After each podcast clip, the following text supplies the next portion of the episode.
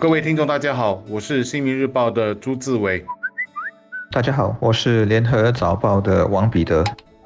新马通关的两项措施——互惠绿色通道和周期性通勤安排，到底有多受欢迎？我们要等到八月十日开放申请才知道。坦白说，八月一日公布详情时，处在新闻线上的我们，要仔细看上好几遍才掌握大概的情况。对于一般员工来说，重点其实是在周期性通勤的安排。需留意的事项只有两个：一是通勤必须由雇主提出申请，员工不能够个别申请。另外一个关键当然是费用的问题，患病检测费需付两百元，然后居家通知七天的住宿安排也要花钱。也就是说，从马国返回新加坡工作的马国员工都需确保以上两个重点问题得到答案才能启程。当然，我们访问的很多新加坡雇主其实都很愿意为员工承担这笔费用，因为他们现在是有工要开，却没有足够或者相对熟悉的员工来进行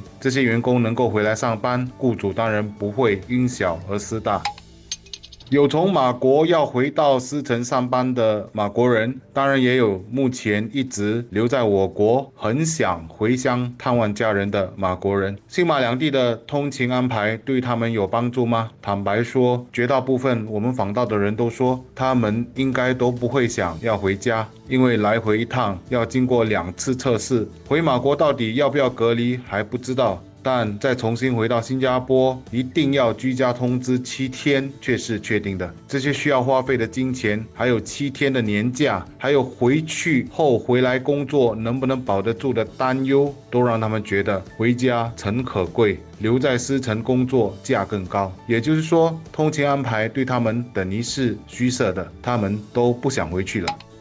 但有没有执意想回乡的游子呢？肯定是有的。毕竟有的人自三月开始就没有再回家，接下来也不知道疫情会不会好转，能不能回去，所以牺牲再大还是要走一趟的。这样的人数多不多？我们只能观望。但大家都能理解，这真是一个两难的选择。回不回都是折腾，而决定从马国回来上班的马国朋友，他们内心也是有挣扎的，因为这回来可能就表示他们有很长的一段时间看不到太太、孩子和家人，他们都不容易啊。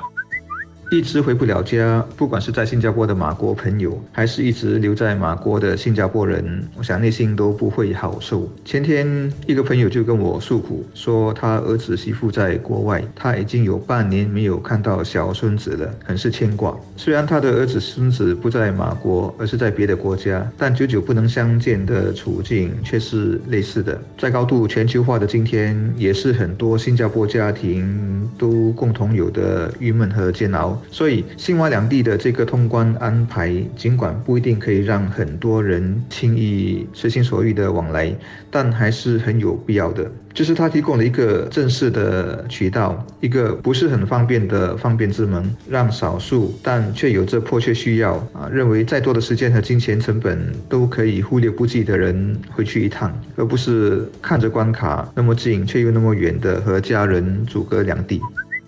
我们常说，面对这场世纪大瘟疫，日子已不同于从前，很多新常态都得忍受、接受、适应。例如，生活的舒适和方便程度已经今非昔比了。一些人失去工作、失去收入，而面对很多的困难。有人甚至躲不过病毒，得了病，生命受到威胁，而不能旅游，不能和远方的家人朋友相聚，也是很多人的无奈。应该怎么面对这一切变故呢？我想，保障健康和安全，以及让经济可以正常运转，两者必须取得平衡。